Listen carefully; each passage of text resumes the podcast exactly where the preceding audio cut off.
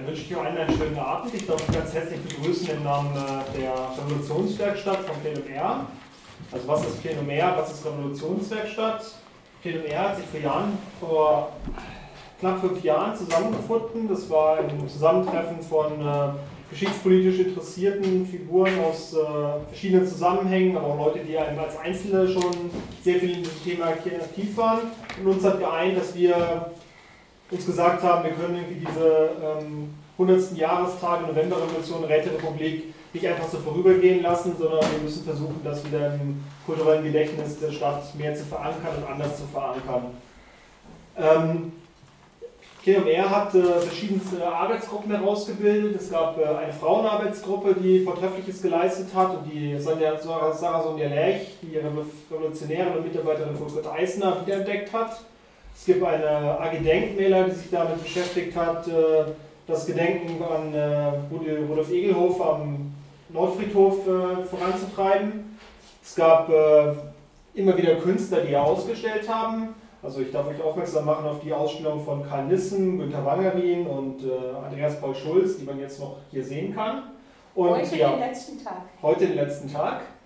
Und ähm, in dem Zusammenhang kann ich auch gleich Wolfram Kastner begrüßen, weil der quasi die Revolutionswerkstatt im letzten Jahr hier auch quasi mit eröffnet hat, kann man sagen. Und mit der Ausstellung auch. Und äh, dann kann ich vielleicht übergehen noch zu dem Raum, wo das hier stattfindet. Das ist die Sättinger Kulturschmiede. Wir sind jetzt das dritte Mal hier schon zu Gast mit der Veranstaltungsreihe und äh, sind auch äh, sehr zufrieden, dass wir hier sein können und dass wir quasi auch in einem Geschichts-, in einem ähm, stadtpolitischen Ort quasi hier auch äh, Erinnerungspolitik machen können. Genau.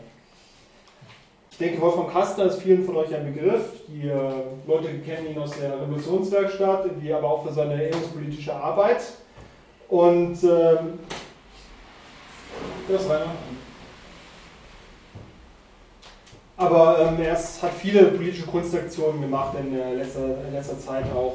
Also ich habe mich äh, schlau gemacht, dass er in äh, Eichstätt beispielsweise ähm, gegen die Hexenverbrennung ein, äh, eine Plakette angebracht hat, wo sozusagen dann die, der Dom irgendwie aufgefordert wurde, irgendwie sich da zu entschuldigen bei den Opfern. Und es gab eine Kunstaktion gegen das Kriegerdenkmal an der Dachauer Straße. Jetzt ganz aktuell am 6. Juni, das wissen viele von euch vielleicht auch, es gibt diese Widerstandsstelen in Neuhausen, die äh, sehr auffällig sind und an äh, bekanntere und unbekanntere Widerständlerinnen in München erinnern.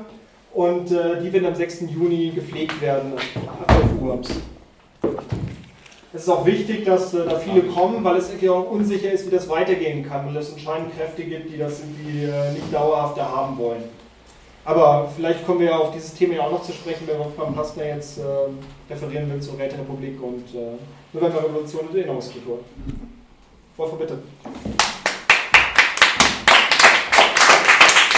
Ja, genau, Wein. Und ich möchte den Wolfram Katz in Senzling besonders begrüßen. Ich finde es einfach ganz schön, dass er hier auch im Programm über Kulturschule Kannst du einen Schritt vortun, da, Gabi? Das, man, man hört Weil, achso, ich verstecke mich. Ja, ja. Weil der Wolfram in Sendling nämlich der mit den weißen Koffern ist. Wir haben der mit den weißen Koffern. Die weißen Koffer zum Gedenken an die jüdischen Nachbarn, die von mir aus deportiert wurden, vielfach in Kaunas äh, ermordet wurden. Und der Wolfram hat vor elf Jahren, wo ist die Zeit geblieben? Ist das schon so lange? Vor elf Jahren hat er hier in Sendling an vier Standorten, an zentralen Standorten, letzten Wohnorten der jüdischen Nachbarn, hat er 20 Koffer, Koffer, Reis aufgestellt zum Gedenken. Und an diesen Koffern gab es Anhänger, die gezeigt haben, wer da gewohnt hat, das Deportationsziel und das Ermordungsdatum. Und er sollte eigentlich ein, ja, die Koffer sollten so eine Duftmarke sein für Stolpersteine. Das haben wir, aber immerhin von den 20 Koffern haben wir immerhin 14 Stolpersteine ähm, in Sendling verlegen können auf Privatgrund. Also nicht auf öffentlichem Grund, aber auf Privatgrund, vom öffentlichen Grund gut einsehbar. Und ich habe jetzt gerade zum 10. Jahrestag vor zehn Jahren haben wir die Stolper, also nach diesen weißen Koffern, konnten wir vor, hatten wir gerade am 13. Äh, Mai hatten wir den 10. Jahrestag der Verlegung der ersten elf Stolpersteine in der Küreinstraße 3, wer sich das mal angucken will, oder an der Lindwurmstraße 205, da haben wir auch zwei. Und wer mir nächstes Jahr beim Stolpersteine putzen helfen will, gerne. Da gibt es ein Kniekissen und da gibt es da gibt's Sidol und einen weichen Lappen und da putzt man die Steine und hat danach zwei Tage Muskelkater. So. Aber Wolfgang, ich wollte es einfach nur noch mal sagen und wer sehen möchte, wie diese weißen Koffer noch ausgesehen haben, das können wir nachher gerne machen. Da grabe ich noch einen aus, da unten liegt noch einer drin. Ja. Wolfram, bitte, schön, dass du da bist heute. Ja gut, dann fange ich an. Ich sitze etwas unten. Äh, ist jetzt oben ist besser so rum als andersrum. Genau. Normalerweise ist der Vortragende oben, die anderen sitzen unten. Das machen wir halt umgekehrt. Ich will eigentlich gar nicht so einen langen Vortrag halten, weil mir geht es eigentlich darum, dass wir mal über das, was im letzten, man kann sagen, halben Jahr und davor und die Jahre davor geschehen ist in dieser Stadt zur Erinnerung an die Demokratisierung dieser Gesellschaft, die ja vorher monarchistisch und eine Adelsdiktatur war, äh, was ist davon eigentlich geblieben? Äh, ich würde gerne so eine Art Bilanz eigentlich ziehen und vielleicht können wir uns gemeinsam dann darüber unterhalten, was ist denn eigentlich nachhaltig geschehen, wenn überhaupt? Und was wäre noch zu tun, was bleibt denn noch übrig zu tun? Oder sind wir damit schon zufrieden, was bisher äh, sich ereignet hat. Ähm, ich bin jetzt, ich habe da mehrere, also Erinnerungskultur, das Wort nehme ich eigentlich nicht in den Mund, weil ich äh, Schwierigkeiten damit habe, das, was in dieser Stadt und in diesem Land geschieht, als eine Erinnerungskultur anzusehen. Es ist ja oft ein Herumdrucksen, ein davor Ausweichen und äh, das äh, kann ich eigentlich nicht als Kultur. Kultur kommt von, von Kohle, kommt von, von Pflegen. Und äh, dass Erinnerung in diesem Land, in dieser Stadt gepflegt wird, kann ich nicht richtig erkennen. Auch und trotz der Veranstaltungen, die in den letzten letzten Zeit stattgefunden haben. Es haben ja stattgefunden eben viele, viele Veranstaltungen, viele Vortragsveranstaltungen. Es haben stattgefunden Ausstellungen. Es war die erste Ausstellung, war ja im Stadtmuseum ohne Katalog, ohne eine Ausstattung dieser Ausstellung so, dass sie hätte weiter wandern können. Die Ausstellung wurde nach Beendigung eigentlich zerstört. Und das ist eigentlich auch schon und war, war so ausgestattet finanziell, dass sie nicht weitergehen konnte und kein Katalog gedruckt werden konnte. Und im Grunde genommen ist von der Ausstellung sachlich, materiell nichts geblieben. Es gab weitere Ausstellungen äh, in der Rathausgalerie, da gibt es einen kleinen Katalog. Es gab einen, eine Ausstellung in Großhadern, äh, da habe ich noch drei Exemplare. Wer das haben möchte, kann ich drei Exemplare noch dann rausgeben. Äh, die Ausstellung in der Rathausgalerie war nur gegen große Widerstände im Kulturreferat überhaupt äh, möglich. Das war sicher auch das Verdienst von der, Gewerkschaft Verdi, dass das überhaupt stattfinden konnte. Ähm, was dort nicht stattgefunden hat, war, dass der Oberbürgermeister äh, Reiter heißt er ja jetzt. Ähm, der vorige hieß äh, Anders Ude. Ähm, der war auch nicht anders in dieser Hinsicht. Der Herr Reiter hatte zwar versprochen den Enkeln das, von Gott Eisen, dass er sie einlädt, aber er hat es dann nicht gemacht. Er hat äh, zu der Ausstellungseröffnung in der Rathausgalerie und der Veranstaltung am 21. Februar sie nicht eingeladen. Die Stadt Aschaffenburg schon, die Stadt München nicht. Äh, und so weiter. Aber ich werde das nachher noch ein bisschen äh, genauer durchgehen.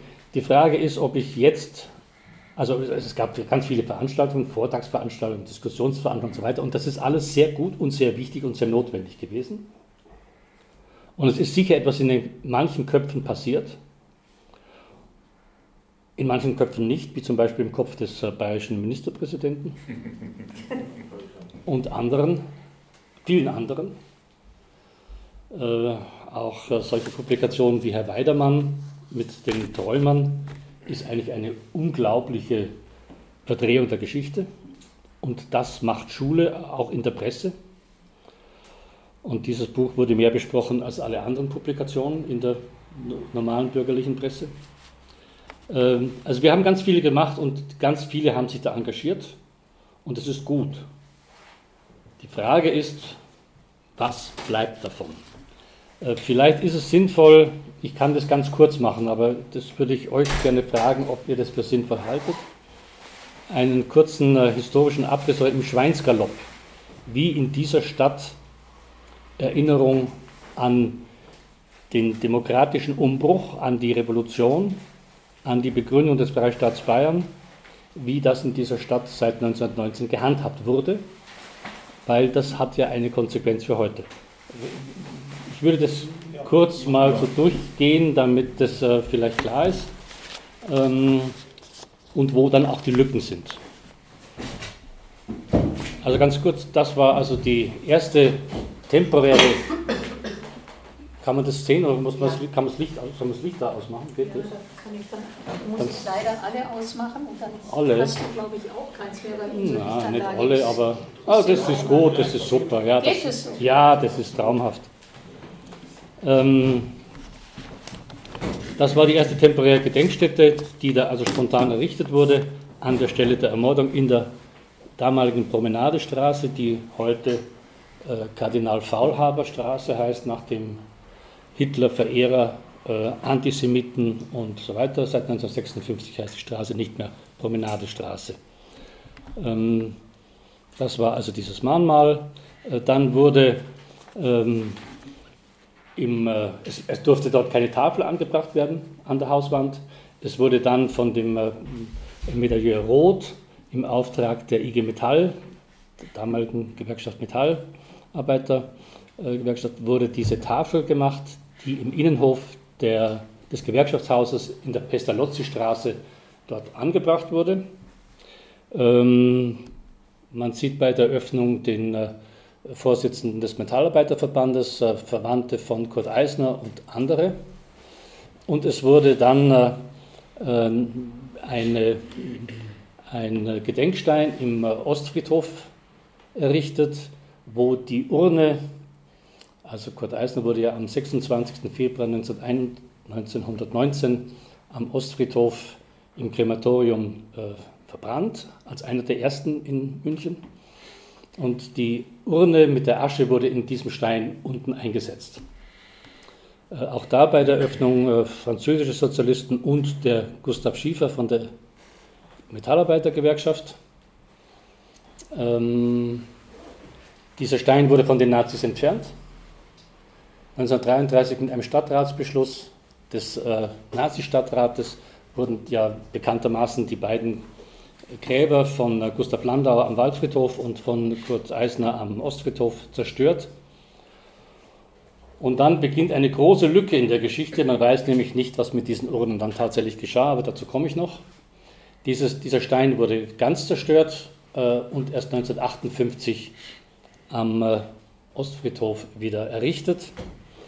Ähm, diese Urnen, so geht jedenfalls ein Gerücht, für das es keinerlei Beleg gibt, wurden angeblich auf die Friedhofsmauer des äh, neuen israelitischen Friedhofs an der Garchinger Straße Nummer 3, glaube ich, das, ähm, dort abgestellt. Die jüdische Gemeinde wollte die aber, so ist das Gerücht, auch nicht haben, weil beide nicht Mitglieder der israelitischen Kultusgemeinde waren. Und dann gibt es keine Unterlagen, keine Akten, weder im äh, Stadtarchiv noch äh, weiß irgendjemand darüber was, weder Günter Gerstenberg noch äh, die israelitische Kultusgemeinde selber. Was geschah dann mit diesen Urnen? Es wurde dieser Brocken errichtet, das ist ein Rest von dem Landauer Denkmal am Waldfriedhof. Wann das geschah, weiß niemand. Es gibt ein Gerücht, dem ich überhaupt keinen Glauben schenken kann. dass äh, dieses äh, Grabmal 1959 von der SPD errichtet worden sei. Hm. Äh, ist aber nur eine Erzählung, von der es überhaupt kein Bild gibt. So sah das dann später aus mit diesen beiden Steinen und einer Bodenplatte und dieser Aufschrift Kurt Eisner und Gustav Landauer, wobei es auch interessant ist, was da links steht. Ich weiß nicht, ob man das lesen kann. Nee, nicht wirklich. Äh, steht nicht Freistaat da, sondern es steht die, die Republik.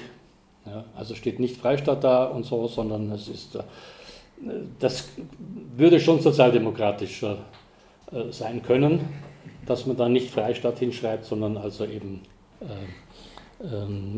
die Republik Bayern. Ähm, es, gab dann 19, also es gab dann viele Auseinandersetzungen äh, in den, in den 50er Jahren hat bereits die KPD damals noch in München einen Antrag gestellt auf eine Tafel an dem Gebäude in der Promenadestraße. Äh, das war aber nicht möglich, weil der Eigentümer dagegen war. Es gab da unsägliche Auseinandersetzungen drum, das will ich gar nicht im Einzelnen ausführen, bis hin, dass man auf die Witwe des Mörders ja aus, äh, ähm, äh, Rücksicht nehmen müsse, weil die ja dann noch lebte. Nicht?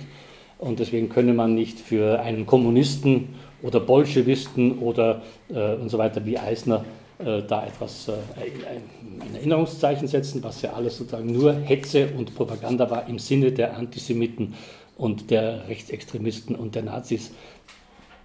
Und diese Propaganda wurde ja auch von der SPD, von weiten Teilen der SPD aufgenommen. Auer hatte das ja auch äh, äh erzählt, dass äh, Eisner ähm, eine also jüdisches Kapital bekäme, um, eine, um die Monarchie abzuschaffen.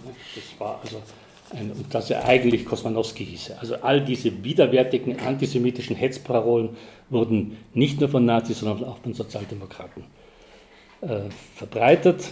Ähm, 1974 gelang es dann, das war aber wieder auch ein SPD-Stadtrat Alfred Lottmann, der sich aus welchen Gründen auch immer dafür einsetzte, äh, nicht eine Tafel an der Hauswand, sondern dann neben den Trambahngleisen das ist dieses, äh, äh, diese, links äh, diese Fläche, da ist die Tafel gut sichtbar, wie man sieht, auch bei Schnee. Ähm, so hat man das also gemacht. Das war der Text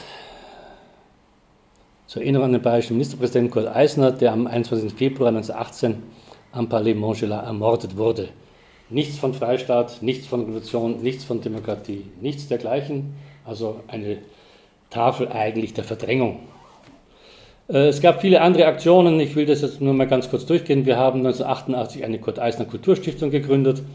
1989 äh, wurde nach langen Auseinandersetzungen an der Stelle der Ermordung Eisners diese Tafel von der Maria Lankes angebracht, ähm, wo auch der Begriff Freistaat nicht vorkommen durfte, weil die CSU dagegen war und die SPD hat sich darauf eingelassen, dass man das dann Volksstaat und nicht Freistaat nennt, sonst hätten sie also nicht in dieser großen Koalition äh, das machen können. Kardinal Faulhaber Straße, ähm, vielleicht muss man, äh, ich sage nachher noch was zum Kardinal Faulhaber. Ähm, und im Jahre 2003 wurde dort, wo der Malteser Palast stand, abgerissen und an einen äh, Bodenspekulanten das Ganze verhökert von der Stadt München, sozialdemokratisch regiert, Oberbürgermeister Christian Ude der dann darauf gedrungen hat, dass dort eine Stele ange, angerichtet wird, ja, eingerichtet, angerichtet, äh, sinnvollerweise mit den Wittelsbacher Rauten, die er bekämpft hat. Äh, die werden da genau hingemacht. Ich finde das, also äh, der Text ist kaum lesbar, diese Tafel sieht kaum jemand, die ist also innen drin äh, in dem Foyer da versteckt. Äh, so findet Erinnerung statt. Ähm, wir haben vom anderen Bayern viele Jahre lang immer wieder an der Stelle äh, zum Teil spektakuläre Aktionen gemacht, mal ein unterirdisches Denkmal und so weiter. Wir haben immer einen Kranz dort auch abgelegt. Ähm, wir haben auch mal ein Bild, ein Foto von Kurt Eisner in die Staatskanzlei gebracht. Ähm, da hatte ich die besondere Ehre, von berittener Polizei begleitet zu werden in die Staatskanzlei und äh, äh, ich weiß nicht, ob ich das da abge... Ja, hier sieht man die berittene Polizei. Äh, wir konnten das auch in der Staatskanzlei das Foto übergeben, aber es gab dann einen Brief von Herrn Seehofer, glaube ich heute Bundesinnenminister, irgendwie auch Heimatümler, äh, der uns schrieb, ähm, dort würden nur Ministerpräsidenten ab 1945 in der Reihe an die Wand per Bild gehängt und nicht davor, weil sonst müsste man auch zum Beispiel den Ritter von K., der sich ja 1923 beim Hitlerputsch mit den Nazis zunächst mal eingelassen hatte, auch den aufhängen. Wir antworteten ihm dann, dass wir gar nichts dagegen hätten, halt 33 Zentimeter tiefer als die anderen vielleicht, und mit einem Text dazu als Erinnerung an künftige bayerische Ministerpräsidenten, was es denn bedeutet und bewirkt, wenn man sich mit den Nazis einlässt. Aber Herr Seehofer war dazu nicht in der Lage zu antworten und sein Nachfolger wahrscheinlich ist noch unfähiger dazu. Aber okay. Ähm, das Bild ist aber in der Staatskanzlei. Es hängt noch nicht an der Wand. Also es wartet praktisch auf die Aufhängung. Äh, es gab dann mal eine Ausschreibung für eine, ein Denkmal, ein Kurt-Eisner-Denkmal, und zwar äh, bekamen die Grünen in München wir kamen von der SPD zugestanden, sie dürften also, glaube ich, 170.000 Euro ausgeben für ein Denkmal der Demokratie. Nun war die Demokratie damals noch nicht tot. Und äh, für solche Denkmäler gibt es ja nur für Tote, also hat man dann doch äh, Kurt Eisner, ein Kurt Eisner Denkmal gemacht und da hat man einen wunderbaren Platz gefunden, nämlich am Oberanger, dort wo er nie war und wo auch kein Mensch vorbeikommt. Äh, es gab eine, eine geheime Ausschreibung, wie das in München ist. Also Demokratie ist ja in München eine Geheimangelegenheit, wo man möglichst schauen muss, dass keiner was mitbekommt davon. Eine geheime Ausschreibung, damit keine Künstler was davon und so weiter und so weiter. In Vetternwirtschaft. Ich hatte vorgeschlagen, dass man einen Kurt-Eisner-Platz am Marienhof macht. Äh, wir haben da auch mal so verschiedene Probe gemacht, was dann bei dem geheim äh, ausgeschriebenen Wettbewerb einer geheimen Jury-Sitzung herauskam, war ein Glaspalast ähm, mit einem halbierten Zitat. Mit einem halbierten Zitat, nämlich das ganze Zitat heißt, in dieser Zeit sinnlos wilden Mordens verabscheuen wir alles Blutvergießen. Jedes Menschenleben soll heilig sein. Und dieser erste Satz war wohl den Stadträten und dem Stadtoberhaupt zu aktuell. In dieser Zeit sinnlos wilden Mordens leben wir ja heute auch und äh, in aller Welt, zwar nicht gerade in Europa, aber wir lassen die Kriege woanders führen. Und dann hat man das also kopiert, kastriert zu einem quasi religiös wirkenden Satz, jedes Menschenleben soll heilig sein. Ja, das ist das ganze Zitat. Und der Herr Oberbürgermeister hat das dann auch, diesen Glaspalast eröffnet und äh, der WOP war als Kurt Eisner als Kurt Eisner dann neben ihm gestanden und der Herr Oberbürgermeister war immer sehr irritiert, weil der ihn so anschaute von der Seite und immer etwas den Kopf schüttelte. Und als der Herr Oberbürgermeister mal eine Pause machte, sagte der Eisner, das hat mit mir nichts zu tun. Und da war er ganz empört, der Herr Oberbürgermeister, also ein großartiger Kabarettist, der er ist, hätte er auch sagen können, Herr Eisner, schön, dass Sie da sind. Ja. gehen wir miteinander einen Wein trinken und, erzählen, und halten wir uns mal, was wir vielleicht gemeinsam machen können für die, eine bessere Zukunft. Nein, er hat dann also da harsch, sehr harsch reagiert. Wir haben auch mal was in den Landtag getragen. Ähm, da sieht man den Herrn Rindersbacher, auf den ich gleich noch kommen werde, und den Florian von Brunn. Dieses Bild ist wohl in der, im, im Maximilianeum. Auch da hatten wir der, der, Parlamentspräsidentin angeboten, ein solches Bild ins Parlament zu bringen, und da sagte sie, das geht nicht, weil dadurch die Gewaltenteilung aufgehoben würde. Gewaltenteilung, also zwischen ja, und äh, in, im Parlament hat sozusagen ein Ministerpräsident nichts zu suchen. Ach so. Und wenn der aber dort aufgeht, dann ist die Gewaltenteilung beim Futsch und deswegen geht das nicht. Nun, wir haben also da verschiedene Ausstellungen gemacht im äh, Gewerkschaftshaus 2014. Wir haben den Kurt-Eisner-Platz probeweise immer wieder mal äh, Kurt Eisner, also den, den Marienhof immer wieder mal in Kurt-Eisner-Platz umbenannt, was ja nicht geht, wie die äh, Stadt München schreibt. Darauf komme ich dann auch noch zu sprechen. Wir haben den 150. Das geht deswegen nicht, weil der Marienhof ist eine Grünfläche. Und die Stadt München hat sich also dazu entschlossen, Grünflächen nicht zu benennen als postalische Adressen. Es gibt aber natürlich solche Namen. Also es gibt aber auch Namen, sogar Grünflächen mit Postadresse, wie den Platz der Freiheit in äh, Neuhausen. Das ist eine Grünfläche und das ist eine Postanschrift. Ähm, die Theresienwiese heißt auch äh, Theresienwiese, nicht? Und so weiter und so. Es gibt ganz viele, ist eine Ausrede. Und in Sendling gibt es einen Sigi-Sommerplatz. Grünfläche. Ist auch eine Grünfläche. Ja. Ja, also nicht, wenn man etwas nicht will, dann ist die Stadtverwaltung, hat dann sozusagen eine Kreativwerkstatt, in der sie dann irgendwelche Ausreden zusammen fabulieren, um etwas ablehnen zu können, was also einigermaßen irgendwie überhaupt nur in drei oder vier Sätzen unterzubringen ist. Ähm, die zweite Begründung ist, dass, es keine, dass sie keine Doppelbenennung machen, weil sich sonst der Taxifahrer oder der Rettungswagen verfahren könnte. Ähm, das ist auch nicht wahr. Es gibt in München mehrere Plätze gleichen Namens in verschiedenen Stadtteilen. Es gibt den Marienplatz und die Marienstraße, die ganz woanders sind. Also wenn man will, bei der Maria Mutter Gottes geht's, aber bei Kurt Eisner geht es eben nicht, weil man das halt nicht will. Ähm, Frage ist, ob man da nochmal weiter nachbohren muss und nachhaken und äh, das werden wir nachher miteinander besprechen. Zum 150. Geburtstag gab es eine wunderbare Veranstaltung äh, ohne Beteiligung der Stadt, nicht? oder? War da die Stadt beteiligt? Mhm. Nein. Ach, ähm, doch, doch, doch, das Kulturreferat hat 800 Euro.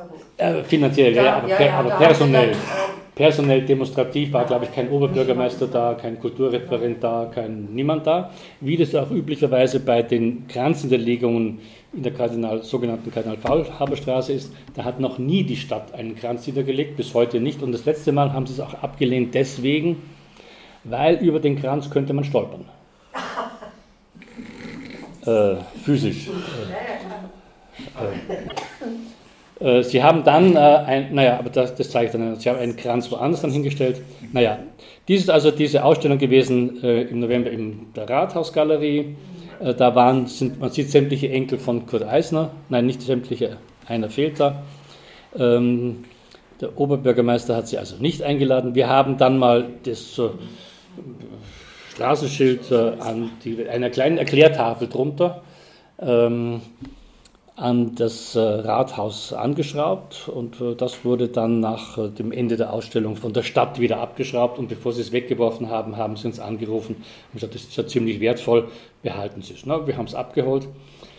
So, äh, dieses, dieses Jahr, am 21. Februar, hat die Stadt das zum ersten Mal, zum ersten Mal seit 1919, einen Kranz auf dem jüdischen Friedhof neben dem Grab von Gustav Landauer und Kurt Eisner hingestellt. Und äh, wir waren also da. Hier sind alle Enkel von Kurt Eisner und die Frau Knobloch von der Israelischen Kultusgemeinde war auch da. Und wir haben uns gefragt, wer pflegt denn dieses Grab? Wem gehört denn dieses Grab? Niemand weiß es. Es ist bisher völlig unerforscht offenbar. Dem muss man wirklich mal nachgehen. Und äh, wir waren uns aber einig, dass es nicht Aufgabe der jüdischen Gemeinde sein kann, die, äh, das äh, Grabmal von Gustav Landauer und Kurt Eisner zu pflegen und zu bewahren, sondern dass es Aufgabe der gesamten Gesellschaft und der gesamten Stadt wäre. Und damit waren alle einverstanden. Und wir haben das dann auch dem Herrn Oberbürger, also Oberbürgermeister, geschickt und ihm gesagt, dass wir das gerne machen würden und dass die Stadt auch das gerne machen würde. Und da schrieb er uns diesen wunderbaren Brief. Lesepause. Ich glaube, ich muss ihn nicht vorlesen. Ist, ist es lesbar? Ja, ja. ja,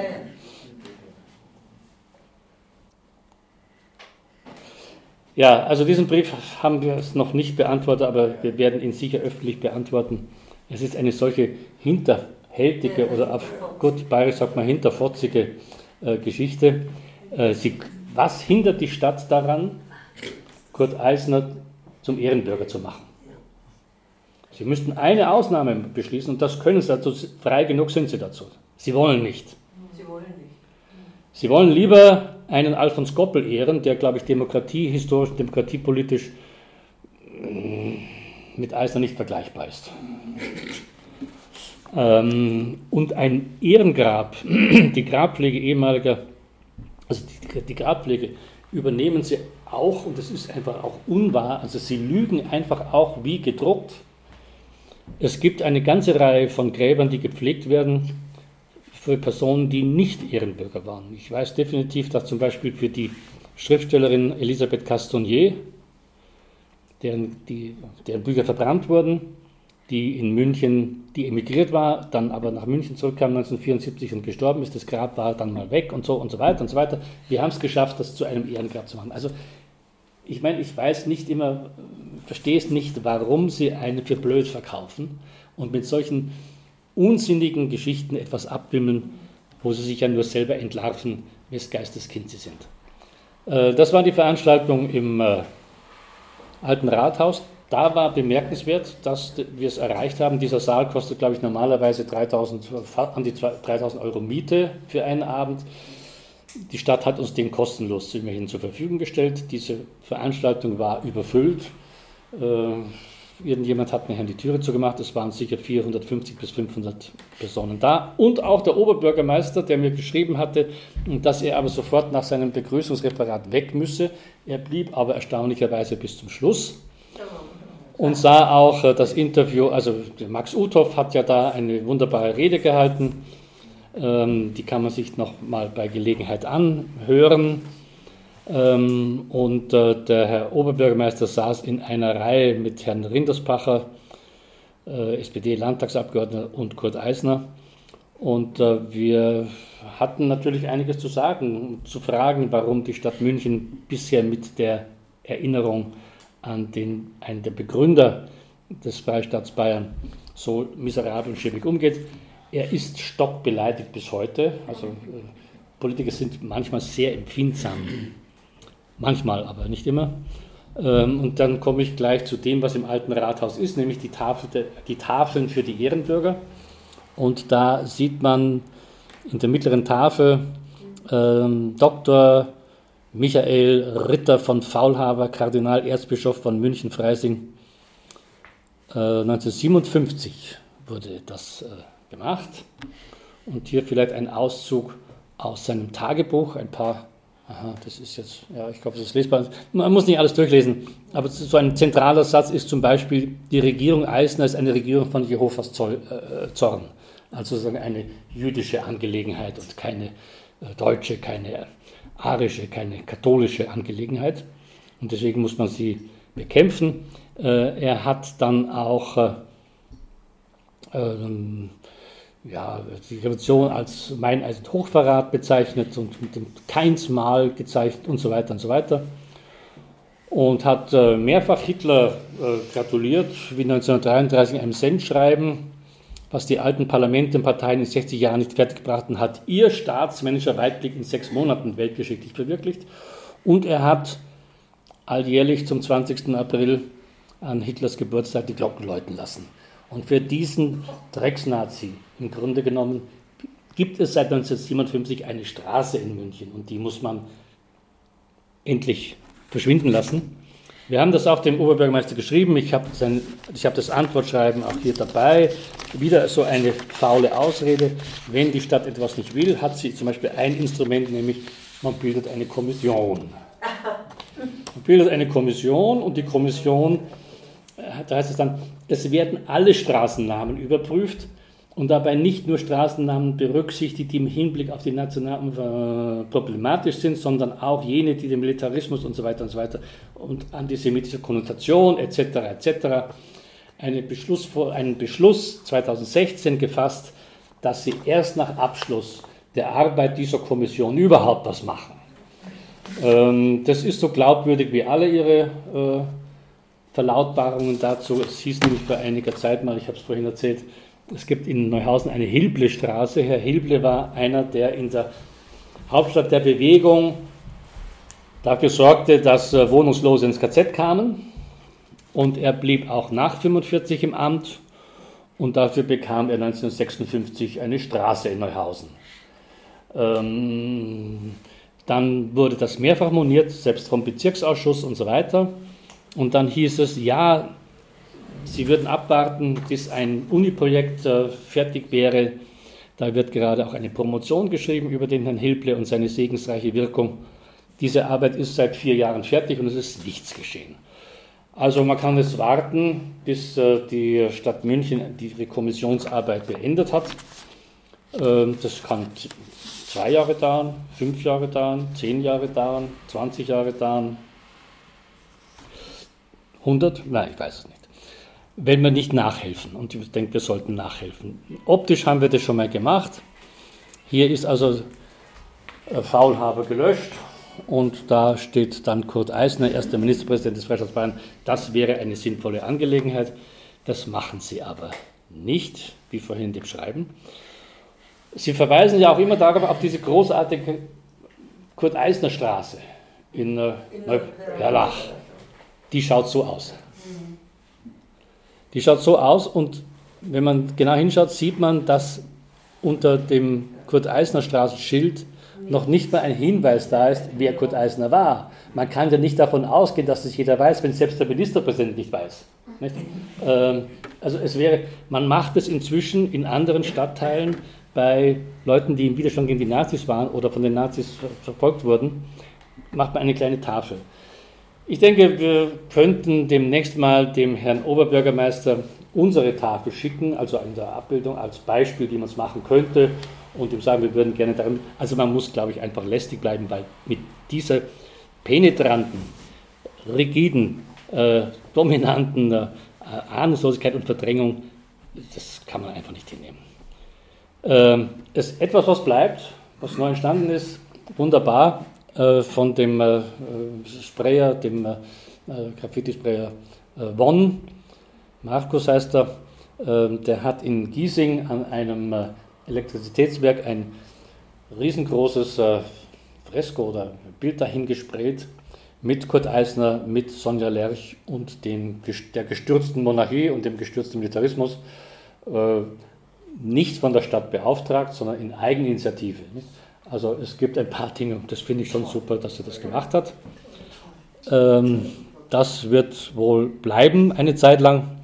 Ähm, hier nochmal äh, die Ablehnung, aber das brauchen wir jetzt nicht nochmal, das habe ich vorhin erzählt, wie das mit der Doppelbenennung ist, etc. pp. Ich würde jetzt gerne äh, den Atem anhalten oder und äh, euch fragen oder mit euch gemeinsam darüber sprechen, was meint ihr denn, wie kann man die äh, bisherige Verdrängungsleistung der Stadt zu einer wirklich Erinnerungskultur machen, wo man all das einbezieht, was im Plenum R, in den Veranstaltungen, in den Ausstellungen und so weiter gemacht worden ist und aber dann wirklich konsequente sachliche Schlussfolgerungen daraus zieht, wie zum Beispiel eben so etwas, wie eine Straßenumbenennung. Man muss vielleicht manchmal einfach Hand anlegen. Und äh, das, äh, denke ich, äh, würde uns gut anstehen. Ich bin da sofort mit dabei. Äh, es muss manchmal wehtun, was in Erinnerung bleibt. Was bisher nicht geschehen ist, ich muss noch mal ein bisschen aufzählen. Es ist kein Foto von Kurt Eisner in der Staatskanzlei. Es gibt keinen Kurt Eisner Platz im Zentrum der Stadt.